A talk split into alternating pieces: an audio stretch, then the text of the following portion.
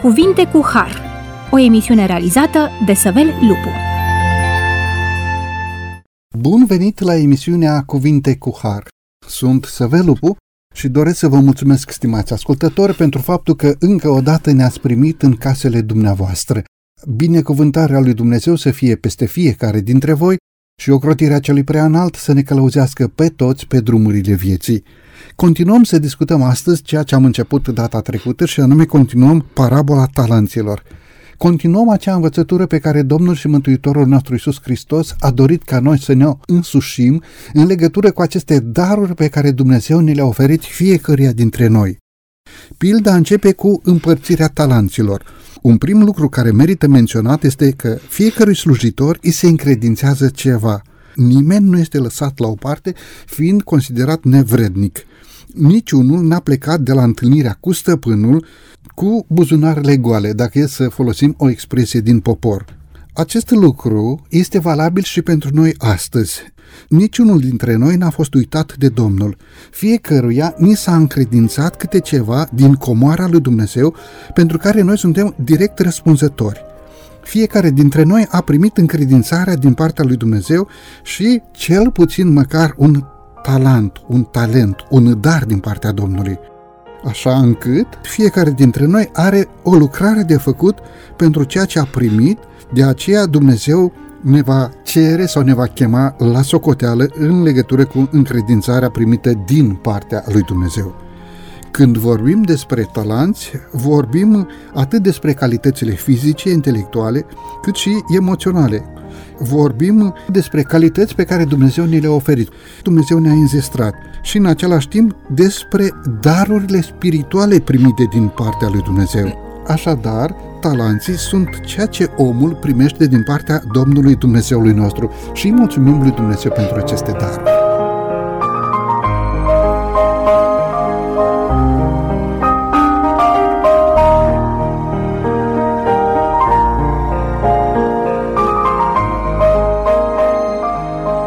Discutăm astăzi împreună cu domnul pastor Popescu Valentin, pastor în Biserica Adventistă de ziua șaptea.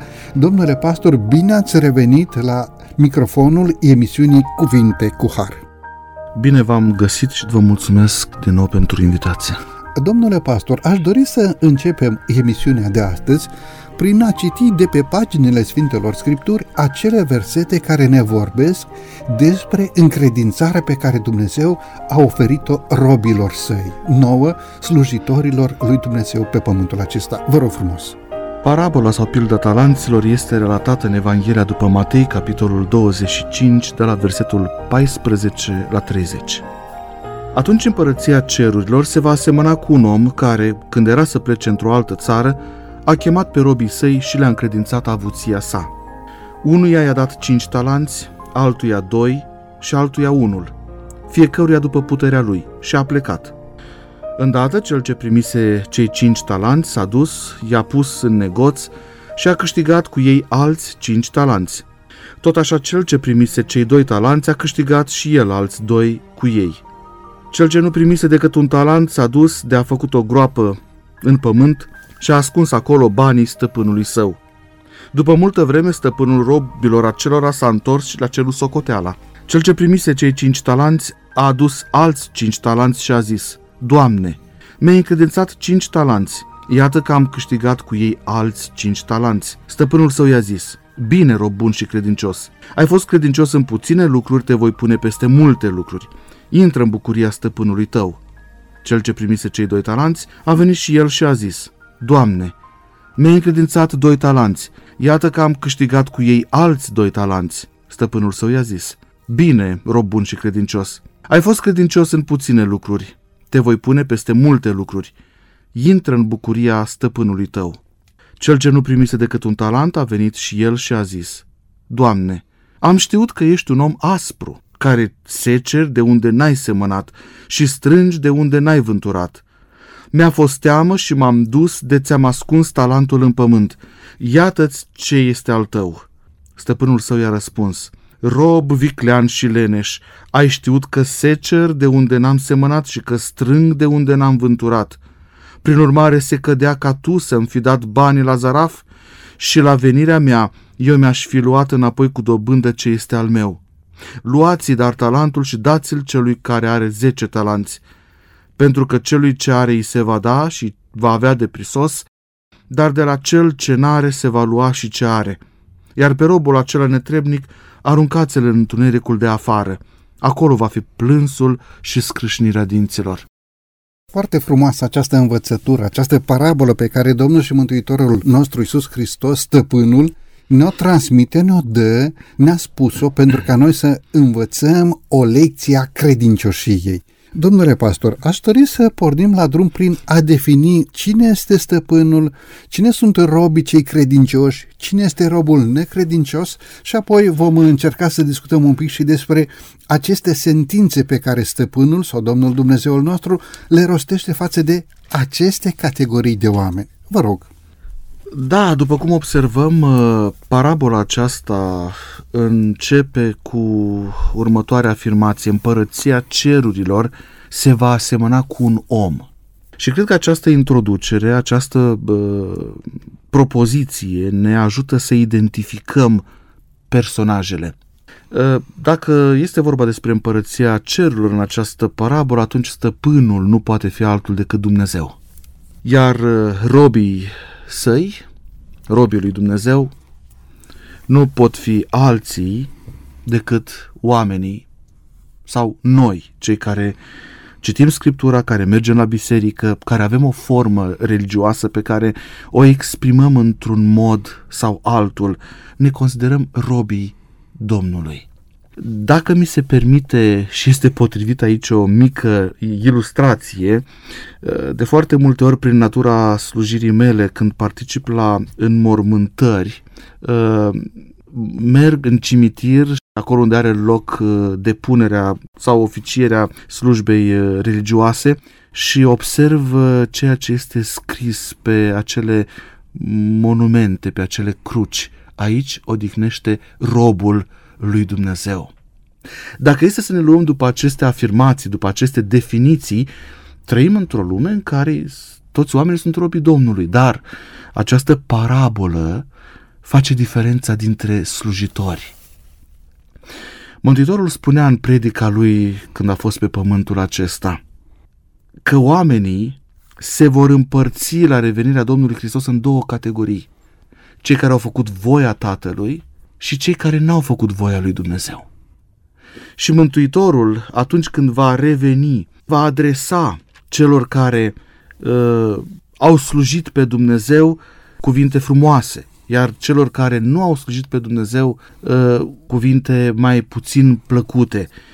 Uh, iată aici definiția de rob. Robii sunt cei care îl slujesc pe Dumnezeu în parabola noastră. Ce frumos și acest verset din Ioan, capitolul 15, versetul 15, nu vă mai numesc robi, pentru că robul nu știe ce face stăpânul său, ci v-am numit prieteni, pentru că v-am făcut cunoscut tot ce am auzit de la tatăl meu. Însuși, Domnul și Mântuitorul nostru Iisus Hristos categorisește această, această paletă largă de slujitori în rob bun și credincios, și rob, viclean și leneș. Dacă mi se permite, aș vrea să intervin puțin aici. În Vechiul Testament era, era un obicei, era o lege pe care Dumnezeu a dat-o poporului Israel. Știm că și atunci erau slujitori, iar poporului său, copiilor săi, celor care aparțineau poporului lui Israel, Dumnezeu le-a spus la un anumit interval de timp să lași robii să plece acasă. Era acel an jubiliar, acel an în care toți deveneau liberi din nou și își recâștigau statutul de persoană liberă. Este aici un detaliu în Sfânta Scriptură și îl găsim în Vechiul Testament. Existau însă robi care nu voiau să plece de la stăpân. Și atunci stăpânul avea datoria de a lua urechea robului respectiv și a face un semn acolo. Cred că este cea mai frumoasă definiție pe care Vechiul Testament o poate da robului credincios.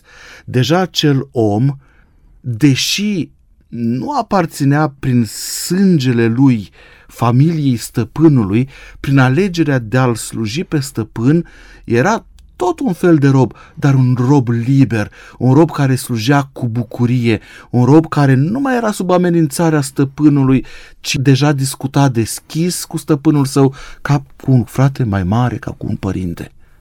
Da, interesant uh, faptul că Domnul și Mântuitorul nostru Iisus Hristos așează asupra acestor oameni o responsabilitate, adică le împarte avuția sa. Uh, domnule pastor, care stăpân ar fi împărțit toată averea sa la robi? De ce a procedat așa? Nu exista și o altă soluție. Nu putea el să pună banii la schimbător și când avea să se întoarcă să primească în doi sau în trei sau de două ori sau de trei ori. De ce Mântuitorul ține să ne explice faptul că și robii sau slujitorii sunt chemați să fie părtași de bucuria binecuvântărilor pe care le are stăpânul? De ce împarte stăpânul averea? Așa cum ați spus, cred că stăpânul respectiv putea să-și facă el această investiție, putea să-și investească el singur capitalul și să-l dezvolte. Dar aici eu cred că parabola vrea să înfățișeze în fața noastră o altă relație care exista între stăpân și robii respectivi. Poate că erau mai apropiați de sufletul lui, poate că acei robi aveau un statut special în familia acelui om, acelui stăpân. Cu alte cuvinte, a vrut să-i facă părtași la, la tot ceea ce însemna administrarea uh, proprietății stăpânului respectiv. Probabil că acei uh, robi urmau să moștenească o parte din, din, uh, din averea stăpânului și uite, chiar aici îmi vine în minte o altă pildă pe care o rostește Mântuitorul și dacă mi este permis, vreau să fac referire la ea.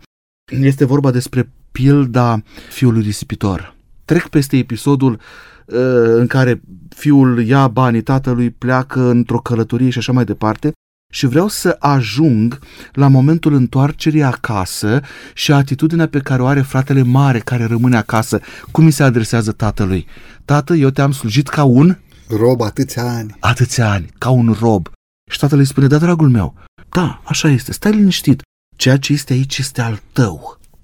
Consider că în parabola aceasta a talanților, stăpânul intenționa într-un viitor, mai apropiat sau mai îndepărtat, să împărtășească ceea ce are cu acești slujitori. Și probabil că a fost un test al capacităților lor de a investi sau de a, de a administra bunurile stăpânului. Până la urmă vedem uh, bunătatea stăpânului față de cei care erau chemați să lucreze acolo, în gospodăria lui, în casa lui, pe terenul lui. Și o încredere, o bunătate și o încredere observă acel stăpân. Are încredere să ofere acești bani, spune avuția lui. Adică cei opt talanți pe care el i-a împărțit acelor slujitori era toată averea lui conform Scripturii. Și o, o împarte celor trei slujitori, administratori. Nu degeaba Domnul și Mântuitorul nostru Iisus Hristos spune această pildă pentru ca noi să învățăm o lecție față în față cu faptul că Dumnezeu ne-a chemat să slujim în via Lui, ne-a încredințat aceste daruri și acești talanți, talente pe care le-a pus pe fiecare dintre noi, ni le-a oferit nouă și responsabilitatea de a purta de grijă averii stăpânului.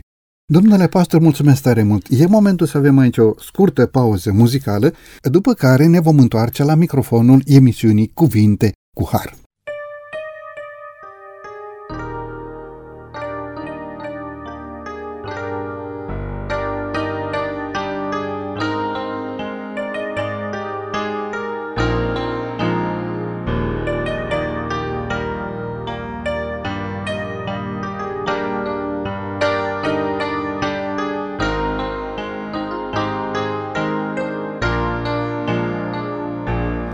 Cheamă Domnul, nu-l auzi. De glasul său, de ce te ascunzi, atâtea fericiri găsești, necontenit dacă îl primești, te urmărește cu al său glas, te însoțește pas cu pas. Dacă l-auzi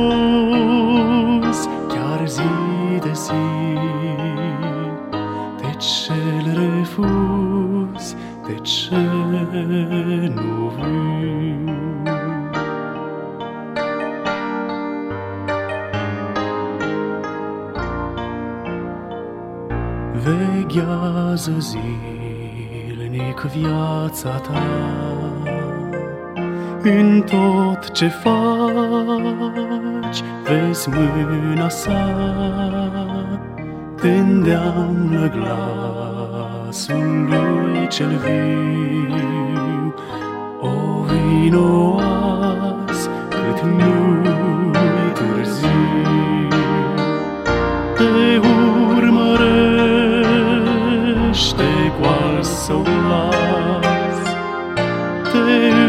însoțește pas cu pas, Dacă l-auzi chiar zi de zi, De ce-l refuzi, de ce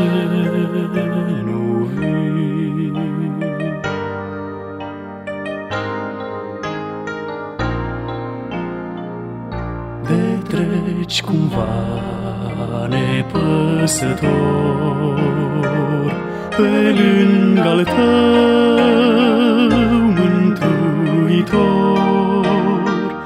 Gândește-te că într-o zi tot el judecător va fi te urmărește său glas, te însoțește pas cu pas. Dacă l-auzi chiar zi de zi, de ce refuzi, de ce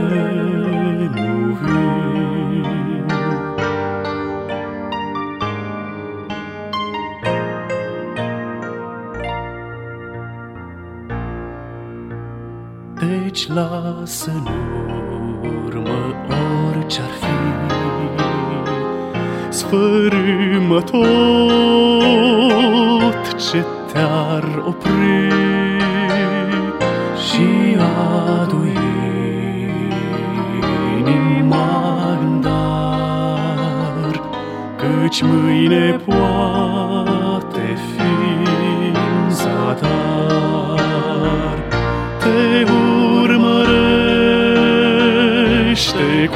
său glas, te însoțește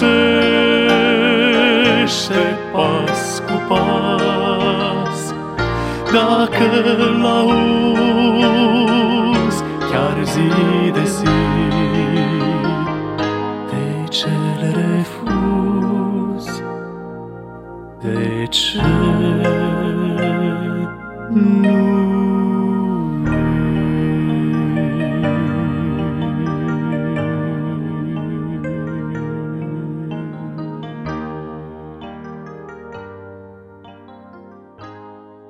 După această frumoasă pauză muzicală, ne-am întors, stimați ascultători, la microfonul emisiunii Cuvinte cu Har. Discutăm astăzi împreună cu domnul pastor Popescu Valentin despre parabola talanților. Discutăm despre darurile pe care Dumnezeu ne le-a oferit fiecăruia dintre noi. Domnule pastor, am fost un pic uh, curios și văd că aveți și dumneavoastră acolo o schemă. Cam cât ar valora cam cât ar reprezenta acești opt talanți pe care stăpânul i-a împărțit robilor, slujitorilor. Haideți să trecem un pic în reviste cam uh, ce perioadă de timp acopere uh, munca respectivă pentru acești bani. Deci, dacă ar fi să echivalăm cu salariul unui om, cam pe cât s-ar întinde? Da, a existat această curiozitate de a se face un calcul și l-am găsit undeva. Cei opt talanți reprezentau, de fapt, întreaga averea stăpânului, după cum am mai spus. Dacă am ține seama de valorile timpului și făcând un calcul simplu, ajungem la concluzia că primul rob sau administrator a primit în folosire o sumă echivalentă cu salariul unui muncitor care a lucrat zi de zi timp de 8 ani, adică cei 5 talanți ar fi cam echivalentul la unui salariu primit în 8 ani de muncă. E, nu e deloc puțin, nu? Dacă ar fi să, să aducem la zi și dacă ar fi să echivalăm cu banii pe care, să zicem, un medic sau un profesor uh, primesc în ziua de astăzi pentru o lună de zile, vedem că totuși sunt niște bănuți acolo. Da, cel de-al doilea rob primește și el o sumă puțin mai mică, ceea ce echivalează cu salariul pe 5 ani, iar cel de-al treilea rob, 2 ani de muncă. Primește de la stăpânul lui salariul pe 2 ani. Având această statistică în fața mea, ideile sunt multe.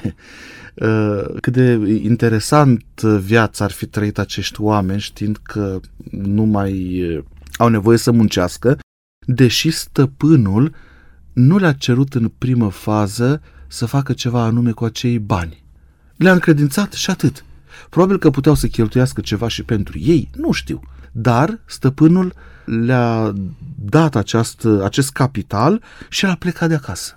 Și totuși, dacă am ajuns aici la această discuție despre averea stăpânului, se referă Domnul Hristos doar la cele daruri, acei talanți spirituali, uh, puterea de a convinge, studiul, rugăciunea, uh, bunătatea, slujirea noastră, sau aici se poate face o referire exactă și la domeniul financiar, adică Dumnezeu ne-a dat fiecare în măsura în care Dumnezeu găsește de cuvinte, să ai grijă ce faci cu banii tăi, nu te du omule și îi dă pe țigări, ca apoi să-i da la medic, nu te duci și dă, scuzați, pe desfrânate, că să pierzi viața. Nu te duci și cheltuie banii tăi, talanții tăi pe alcool, pentru că, zice Scriptura, mușcă ca un basilic. Se face referire doar la lucrurile spirituale sau și din punct de vedere financiar putem să învățăm o lecție aici? Vreau să mă folosesc în a răspunde la această întrebare de o expresie pe care o aud frecvent uh, printre oameni. E viața mea, fac ce vreau, e timpul meu, fac ce vreau, sunt banii mei, ce te interesează cum îi cheltui? Dacă ne referim la cuvântul inspirat al Sfintei Scripturi, putem observa că lucrurile nu stau chiar așa, ci oamenii la un moment dat vor da socoteală înaintea lui Dumnezeu de tot. Spune Biblia, de timpul pe care l-am folosit și cum l-am folosit, de cuvintele folosite, de influența pe care am avut-o asupra celorlalți și inclusiv, spune cuvântul inspirat, de banii pe care i-am cheltuit și cum i-am cheltuit. Deși pare absurd, dacă ar fi să-i spui unui om modern al zilelor noastre că el va da socoteală înaintea lui Dumnezeu de banii pe care îi are, îți întoarce spatele și pleacă, pentru că e greu să accepti așa ceva în ziua de azi. Sunt banii mei, e salariul meu. Te mai și întreabă, dar ce e treaba ta? Da, e treaba ta cum îi folosesc, sigur că da. Dar înaintea lui Dumnezeu, într-o zi, nu știm când va fi ziua aceea, dar noi vom da socoteală de banii cheltuiți mi s-a întâmplat și nu știu dacă s-a întâmplat și dumneavoastră, dacă vi s-a întâmplat să te miri așa de câți bani are cineva și zici, măi, dar de ce văduva aceasta săracă n-are cu ce să trăiască? Și uite, acest domn care a câștigat atât de mulți bani, cinstit sau necinstit, nu este treaba mea și nu este obiectivul discuției noastre din această ocazie, dar de ce împarte Dumnezeu așa disproporționat, parcă câteodată ar fi trebuit așa un pic mai egal, domnule, cum timpul ne este dat în mod egal. Ziua are 24 de ore, da? Este un dar pe care Dumnezeu ne l-a dat în mod egal. Ne-am fi dorit câteodată așa să uh, fie împărțit acest talent al banilor, banul, mai echilibrat. E bună întrebare. E foarte bună întrebare. Dumnezeu dă fiecăruia în funcție de capacitatea de a investi și a cheltui banii respectivi. Uite, am avut o discuție la un moment dat cu cineva care lucra într-un domeniu în care câștiga destul de bine. Și îmi spunea la un moment dat, oricât aș munci, nu am mai mulți bani. Atât. Și cu tare, care muncește mai puțin decât mine și a dat numele respectiv, are, domnule, mai mulți bani decât mine. Și după ce am discutat despre lucrul acesta, tot el vine cu răspunsul și spune, era un credincios, mergea la biserică. În ziua lui de închinare mergea și se închina și îmi spunea, totuși eu cred că dacă Dumnezeu mi-ar da mai mulți bani pe lună, i-aș cheltuia iurea. Și a spus, vezi, ți-ai răspuns singur la, la întrebarea pe care o ai, la dilema pe care o ai în mintea ta. Deși sunt foarte mulți oameni care cheltuiesc bani aiurea, nu știu dacă este potrivit, dar vreau să vreau să amintesc o întâmplare pe care am trăit-o într-un magazin, într-un market. Uh, în timp ce făceam unele cumpărături și mă îndreptam la casa, spre casa de marcat, am observat că în fața mea era un domn care în coșul de cumpărături, pe lângă altele, a comandat, a cumpărat vreo trei pachete de țigări. Am observat cât a plătit pe un pachet și am făcut repede un calcul în mintea mea și pe cele trei pachete de țigări a dat aproape 100 de lei în banii noștri de astăzi. Spunea că este porția lui de tutun pentru o zi. În mintea mea repede am făcut un calcul acolo în timp ce așteptam să-mi achit și eu cumpărăturile și am zis, dacă ar fi să mulțesc 100 cu 30, înseamnă 3000 de lei pe care omul respectiv îi cheltuiește lunar pentru un viciu. Și vă rog să mă credeți că m-am apropiat de el și când am ieșit din market, mergeam spre parcare, l-am abordat și am spus, domnule, nu vă supărați, am observat că ați cumpărat. Vă dați seama câți bani cheltuiți? Și a spus da. Vă dați seama cât ați pune deoparte dacă n-ați mai alimenta acest viciu. Știi care a fost răspunsul acelui om? Nu este treaba dumitale. Sunt banii mei și fac ce vreau. Oameni care nu știu să-și administreze banii pe care îi au sau, mă rog, așa au înțeles ei că trebuie să o facă. Robul, leneș, pe deasupra și viclean, care acel dar primit din partea lui Dumnezeu sapă și îl bagă în pământ. Bagă în pământ. Soarta lui va fi acolo unde este plânsul și scrișnirea dinților. Am aici un gând inspirat și aș vrea o secundă și aici să ne oprim. Mândria și adorarea de sine nu pot să crească în sufletul care păstrează o vie amintire a celor petrecute pe Golgota. Am citat din Hristos Lumina Lumii de la pagina 562, eh, carte scrisă de Elena White. Deci, în inima în care se păstrează o vie amintire a ceea ce a făcut stăpânul pentru noi, nu poate să existe o astfel de mândrie, o astfel de aroganță ce e treaba ta, banii mei fac ce vreau cu ei. Mulțumim lui Dumnezeu pentru banii, pentru câștigurile noastre, pentru pensia pe care iată că mulți dintre noi primesc această pensie. Până la urmă s-ar putea să nu fi fost uh, așa. Până la urmă putea să fie și altfel gândindu-mă în direcția aceasta, și sănătatea este un dar din partea lui Dumnezeu. Trebuie să punem la schimbător, să ne exact. mulțim sănătatea, să păstrăm acele reguli ale sănătății, acele principii ale sănătății. Îngăduiți-mi să zic și darul vorbirii. Sigur. Poți să înjuri pe Dumnezeu sau poți să lauzi pe Dumnezeu prin vorba ta, cu vorba ta, cu buzele tale. Sau aș vrea să mai intervin puțin aici la capitolul vorbire, dacă se permite. Uh, vorbirea noastră poate să încurajeze pe cineva sau poate să lovească în cineva. Uh, e adevărat, prin vorbire putem să rostim cuvinte de blasfemie la adresa lui Dumnezeu, dar la fel de ușor putem să folosim vorba despre care Cartea Proverbelor spune că este o, o unealtă, o sabie care, care taie puternic. Putem să folosim vorba, cuvintele noastre, să construim emoțional pe cineva, să-l încurajăm sau să-l dărâmăm psihic. Și mă tem că vom da socoteală și pentru lucrul acesta. A zice Scriptura, zice. orice cuvânt nefolositor, mm-hmm. nefolositor, adică cu buzile noastre, cu buzile tale poți să încurajezi pe cineva, după cum a subliniat, sau poți să duci pe cineva la marginea prăpastiei, descurajare teribilă, mai ales că trăim într-o lume în care motivele de descurajare, motivele de depresie sunt parcă din ce în ce mai multe. Suntem chemați ca acest dar din partea lui Dumnezeu să-l folosim pentru a încuraja pe semenii noștri. De ce?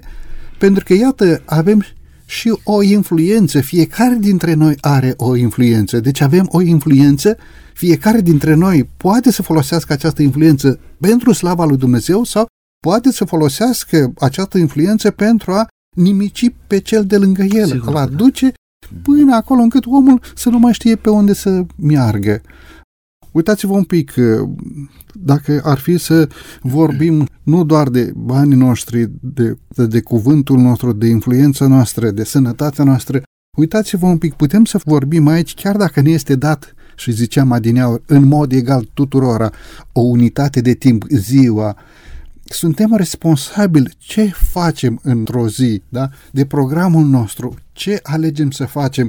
Nu este subiectul discuției de astăzi, dar îngăduiți-mi să zic, adesea prea mult timp pe telefon, prea mult timp și oamenii sunt efectiv alarmați. 8 ore din zi, 12 ore din zi petrecute pe social media. Exact. Poate e bine, nu știu, nu vreau să zic, dar nu cumva ar trebui să ne întoarcem un pic spre adevăratele valori ale vieții, să le punem la schimbător, să slujim prin ele, pentru ca să binecuvântăm și pe alții și în același timp și noi să fim binecuvântați? Cu siguranță ar trebui o întoarcere la valorile pe care le avem și pe care Sfânta Scriptură le, le promovează și din păcate societatea în care trăim le așează sub preș, promovând alte, alte lucruri, alte gânduri, alte, alte idei.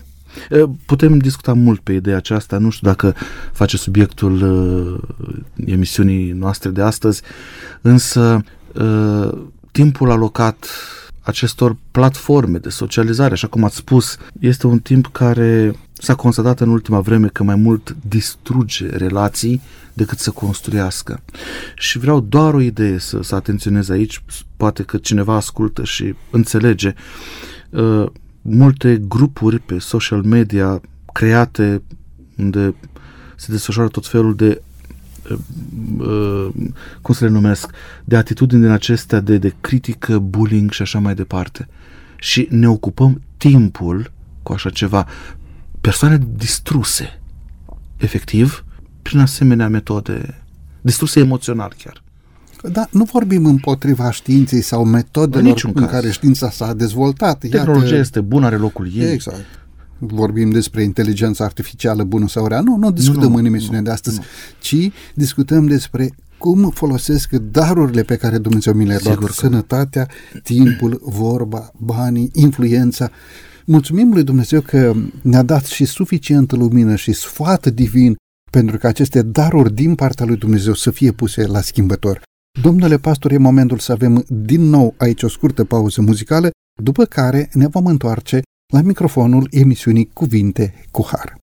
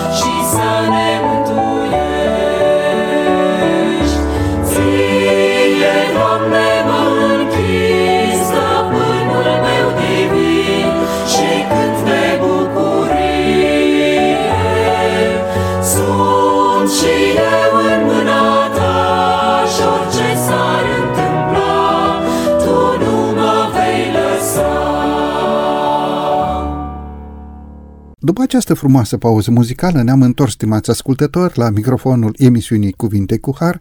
Discutăm astăzi împreună cu domnul pastor Popescu Valentin, pastor în Biserica Adventistă de ziua șaptea, discutăm pilda talanților. Discutăm acele învățături pe care Domnul și Mântuitorul nostru Isus Hristos ni l-a lăsat pentru ca viața noastră să fie mai plenară, să fie mai deplină, mai binecuvântată și prin slujirea noastră să putem să binecuvântăm și pe cei de lângă noi. Domnule pastor, pentru cea de-a treia parte a emisiunii, aș dori să zăbovim un pic asupra motivației care l-a pus pe cel de-al treilea, care a primit și el un dar din partea lui Dumnezeu, a primit și el un talent din partea lui Dumnezeu, motivației uh, care l-a condus ca să-și îngroape acest talent. De ce credeți că a făcut omul acesta acest gest uh, necugetat sau acest gest sau poate foarte bine cântărit, știu eu. De ce a făcut treaba aceasta? Pot fi două aspecte aici. În primă instanță ar fi următoarea explicație. Poate lipsa de responsabilitate sau dorința de a nu se complica prea mult cu această răspundere. Nu mi-a spus stăpânul exact ce trebuie să fac, o fi observat probabil la prietenii lui că au investit și au spus, mă, e prea multă pierdere de timp, nu merită.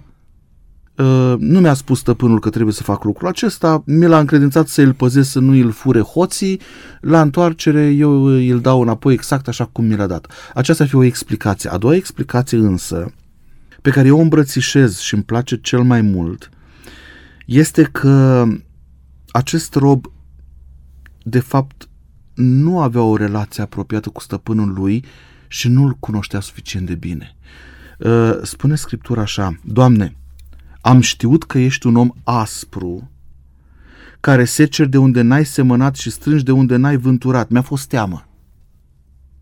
Cu alte cuvinte, am zis mai decât să greșesc, mai bine îți dau curat ceea ce mi-ai dat tu, nici mai mult, nici mai puțin. Uite, nu l-am cheltuit, ți-l dau înapoi exact așa cum mi l-ai încredințat, fă ce știi cu el. Oare fi fost invidios? De ce ai dat mai mult la ceilalți și mie mi-ai dat doar atât? Sau comoditatea, mai bine stau în bancă, în tribună, privesc cum joacă jucătorii sau cum se luptă cei care se luptă la jocurile de obște, apropo de ce spune Apostolul Pavel.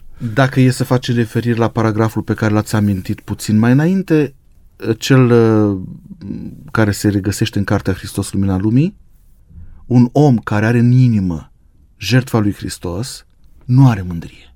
Un om care știe că pentru el a murit Hristos, nu poate fi invidios pe cei de lângă el. Poate a fost și invidia, nu știu, sigur, dar eu mai degrabă cred că a fost lipsa de responsabilitate sau comoditatea. Oare și înțelegea bine datoria? Știa care Știa. e datoria? Știa ce trebuie să facă?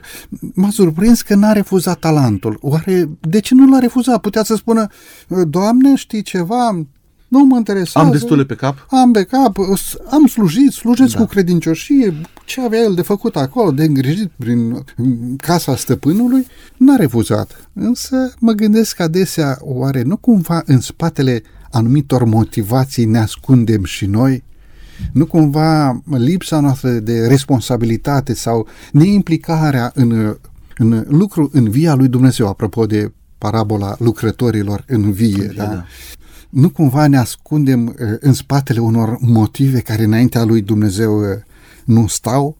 Știți, e o deosebire și vreau să continuăm un pic discuția între uh, cuvântul pe care Dumnezeu l-a rostit către cei care și-au făcut datoria și cuvântul rostit de stăpân, deci de Dumnezeu față de acest uh, om.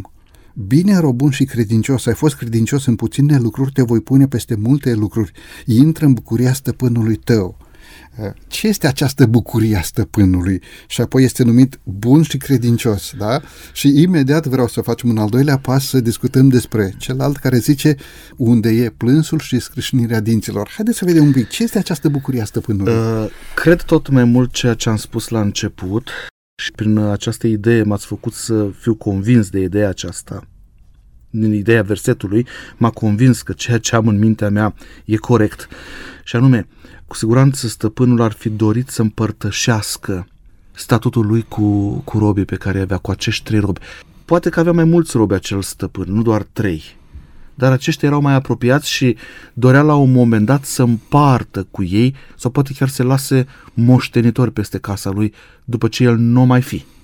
Da, nu ni se spune avea, nu, nu, copii. Nu, nu, nu ne se spune, dar uh, uh, intră în bucuria stăpânului, cu alte cuvinte, uh, de azi înainte bucuria mea este și a ta, ceea ce am eu ai și tu. Eu îl văd pe acest stăpân pregătit să împărtășească cu acest rob credincios, vorbim despre primul, și al doilea, cu acești robi credincioși, îl văd gata pe acest stăpân să împărtășească viața lui, bucuria lui, averea lui.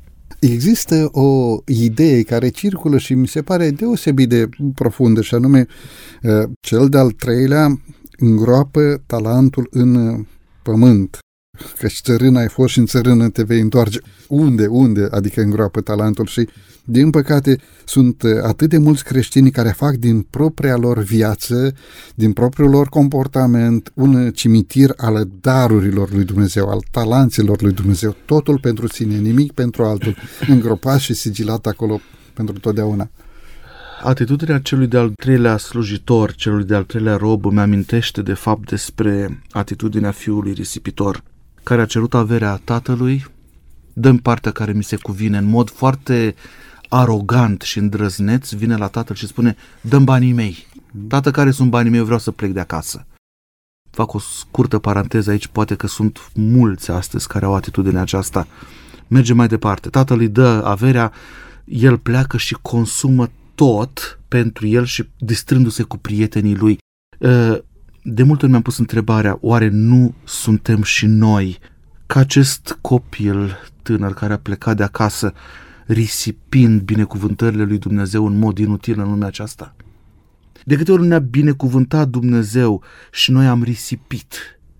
Ne-a dat Dumnezeu și noi am, am cheltuit, am, am folosit fără sens, fără, fără valoare, fără să ne gândim la ceea ce va urma.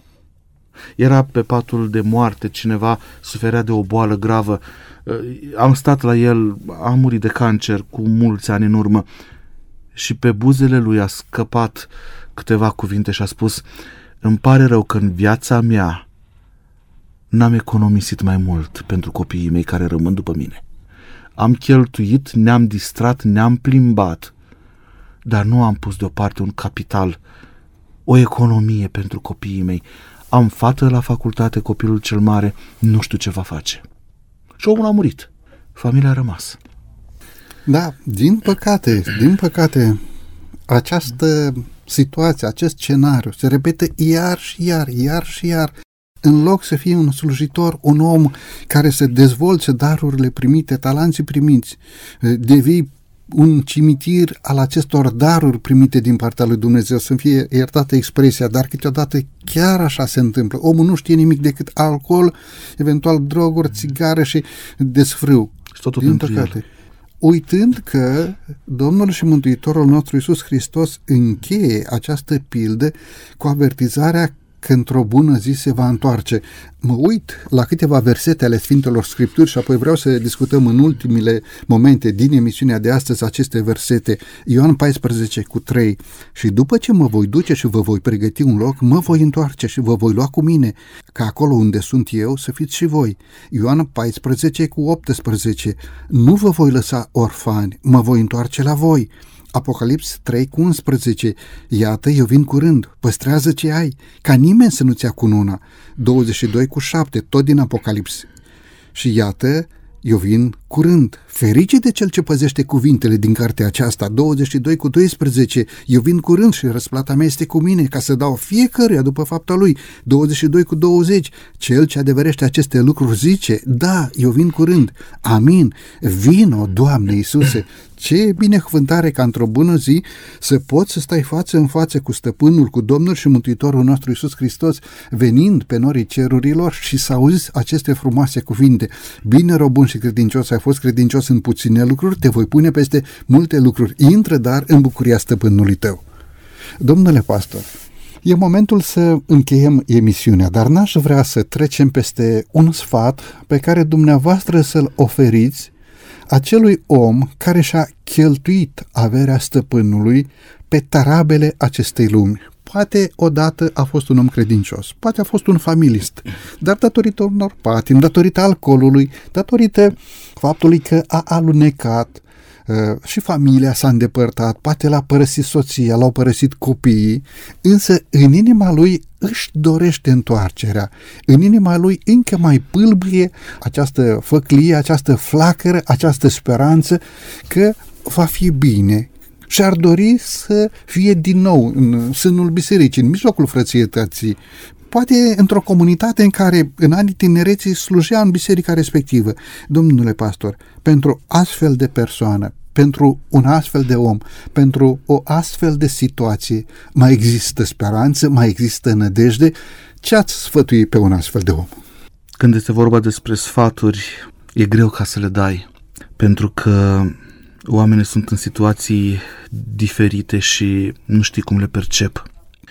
Spune parabola la fiului plecat de acasă. La un moment dat și-a venit în fire.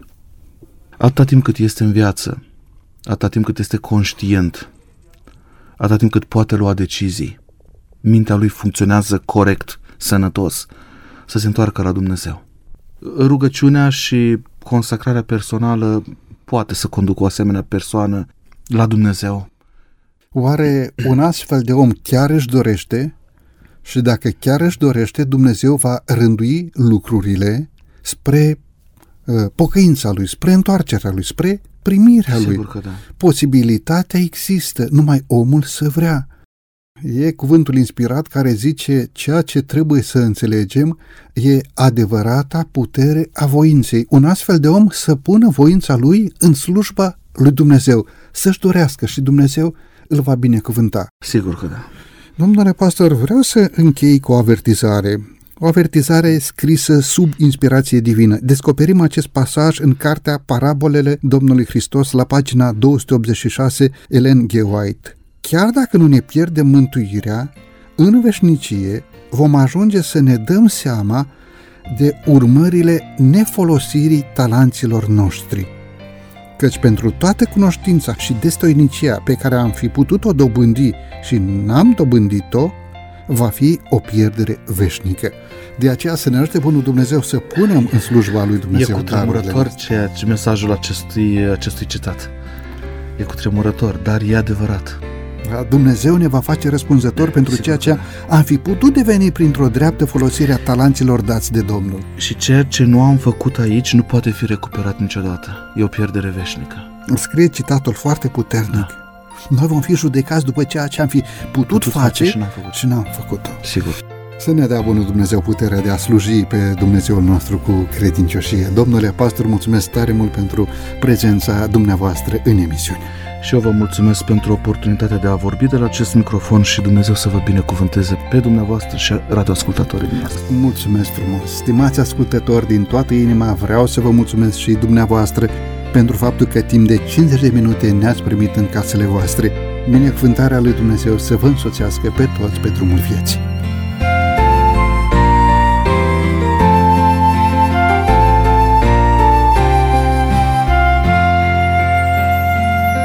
De la microfonul emisiunii Cuvinte cu Har, Săvel Lupu, iar în regia tehnică Nelu Loba și Cătălin Teodorescu, vă mulțumim pentru atenția acordată. Până data viitoare, numai bine tuturor!